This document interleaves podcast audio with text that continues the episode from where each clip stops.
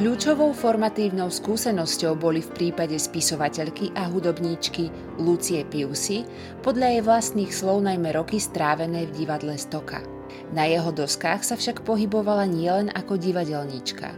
Vypočujte si, ako v seriáli Lids Oral History hovorí o svojich začiatkoch na tejto legendárnej scéne a o postavách, ktoré definovali jej špecifickú poetiku.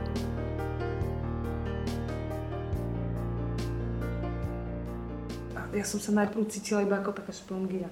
Ja som videla ten talent tých hercov, akým som niečo aj naozaj akože zahrala, tak prešli roky, akože iba som sa tam tak nejak plandala po tej scéne v tých prvých predstaveniach a, a skôr tak, tak ma Blaho nakopol do niečoho a pár nápadov, ale, ale to skutočné herectvo mali tí, tí Zboroň, Laco Kerata, Inge Hruben, že to, to, to bolo to, ja som, ja som sa cítila, že pre mňa je úžasné, že ja ich zažívam a že ja to môžem teraz strebávať. To bolo mm. strašne pekné a som sa podujala na to, keďže viem akože písať, som sa učila nejaký strojopís a proste som vedela rýchlo písať, tak ja som všetky tie texty potom po skúške prepisovala. A mňa sa mňa to strašne bavilo, to ja som sa v tom vyžívala, bolo to strašná kopa aj práce, ale to som vtedy vôbec nebrala ako nejakú námahu, že som do noci nespala a na ďalšiu skúšku už som to priniesla, tak toto šlo akože týždne, vždy, kým sme, kým sme urobili predstavenie. A tie predstavenia prvé sme robili jedno za druhým, to bolo, to sme boli všetci jak, jak energizery a ešte sme aj mali tú výhodu, že, že, sme, že bolo tesne po revolúcii a my sme to mohli robiť vlastne profesionálne. Hoci za nejaký malý plat, ale museli sme sa živiť ničím iným. Takže ja som aj školu tak flákala trochu, potom som sa zavrela, niečo som napísala, v škole boli spokojní, takže som nejak tak preliezla. Potom som aj všelijak si prerušila ročníky a tak, ale zrazu toto bol, toto bol ten svet, že tá, títo ľudia.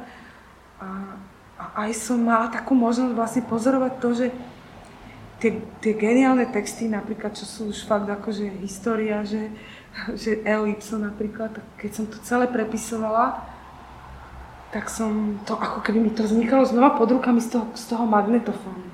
A myslím si, že to, ma, to mi tiež strašne veľa dalo, že, že z toho sa človek vie veľmi veľa naučiť o takom autentickom, di, o, o dialógoch, alebo mm, aj, aj o tom, ako ľudia naozaj rozprávajú, niekedy, niekedy zimprovizujú dvaja taký dialog, že by ho fakt nikto nenapísal.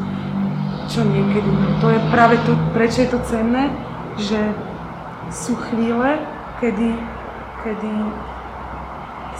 fakt vznikne niečo také, čo by jeden autor nenapísal a tým je to osobité. Podľa mňa táto, táto tvorba taká, taká improvizačná, autorská. My sme to potom, vlastne tam vzniklo vždycky strašné kvantum nepoužitého odpadu, to sme ako keby to, to Blaho vyberal, ale Blaho to robil tak demokraticky. Uh, on, on nikdy nebol ten, čo buchne do stola, on, on, on, bol, on bol vždycky ten, alebo je stále, ktorému každý môže, s každým on, on má taký dar, že on, on verí ľuďom, až kým sa v nich nesklame a, a potom tým trpí a nevie, z toho strašne bolí a, a on, je, on, je, on je taký, taký, myslím si, že človek, že, že nás všetkých strašne vyformoval. Že, to, je, to, to sa nedá ani s ničím porovnať. To, napríklad to stretnutie, že s Magorom, to je skôr taká, taká exkluzívna záležitosť pre mňa, alebo, alebo, alebo už to, že, že sa to nejakým, že my sme sa vyformovali a on povedal, títo sú dobrí, lebo videl niečo, čo tiež uh, sám zažil na tých kapelách, alebo čím prešli, ale ten, to naozaj, že čo nás akože, že ako keby uhnietilo, tak to bola, to bola tá stoka a ten, ten blaho a, a ten, jeho, ten jeho spôsob, jak on dokázal napríklad uh, takto sedieť a niekedy z zúru dlámať péra, opil sa. A napríklad on keď bol opitý, to sme vedeli, že on vždycky má ten triezvy zrak, čo sa týka divadla on bol v takých stavoch, som ho zažila na tých, na tých e, skúškach, že sme mysleli, že on nevníma, on si ani nepamätal. Ale povedal, vyskočil zrazu, začali mu triekať slzy z očí a úplne začal plakať normálne a, a tí ľudia iba zrazu vedeli, že teraz to majú nejaké ohnívko a že môžu hrať ďalej alebo išli, išli ďalej do toho. To boli také chvíle a on potom, potom to zahrali znova a on si ani nepamätal, ale v tak, to som si vždy všimla, že to je v ňom, proste, že to je v ňom, že to je neuveriteľné, že kým, kým vníma, tak, tak, tak vidí to, čo akože, že on není v tom falošný, umelý, že, že môže byť niekto tak umelo, akože toto je to umenie a tak, ale z neho to je proste, to je v ňom.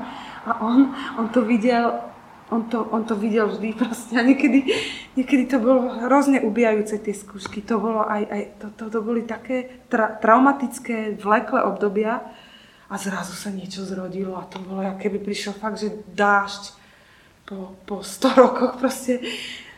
To, to boli, to boli strašne, bolo to strašne aj namáhavé, akože takto tvoriť, a, ale, ale teda akože mal, ako keby nepohodlné to bolo veľmi, tak by som to povedala.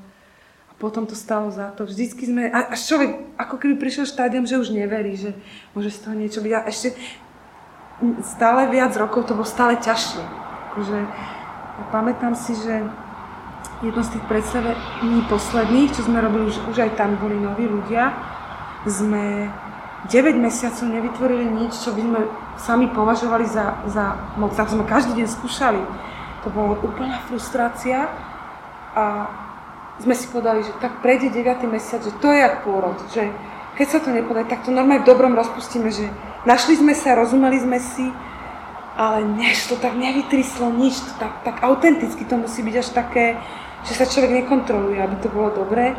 A nevideli sme sa tak po tých 9 mesiacoch a potom prišli tri skúšky a už keď sme sa s tým rozlúčili, tak za tri skúšky sme spravili predstavenie, jedno z tých posledných takých, čo stále si pamätám, že bolo proste vynikajúce gala. To, a tam hrala aj naša kapela, akože hudobný doprovod a, a to bol tiež výtriska.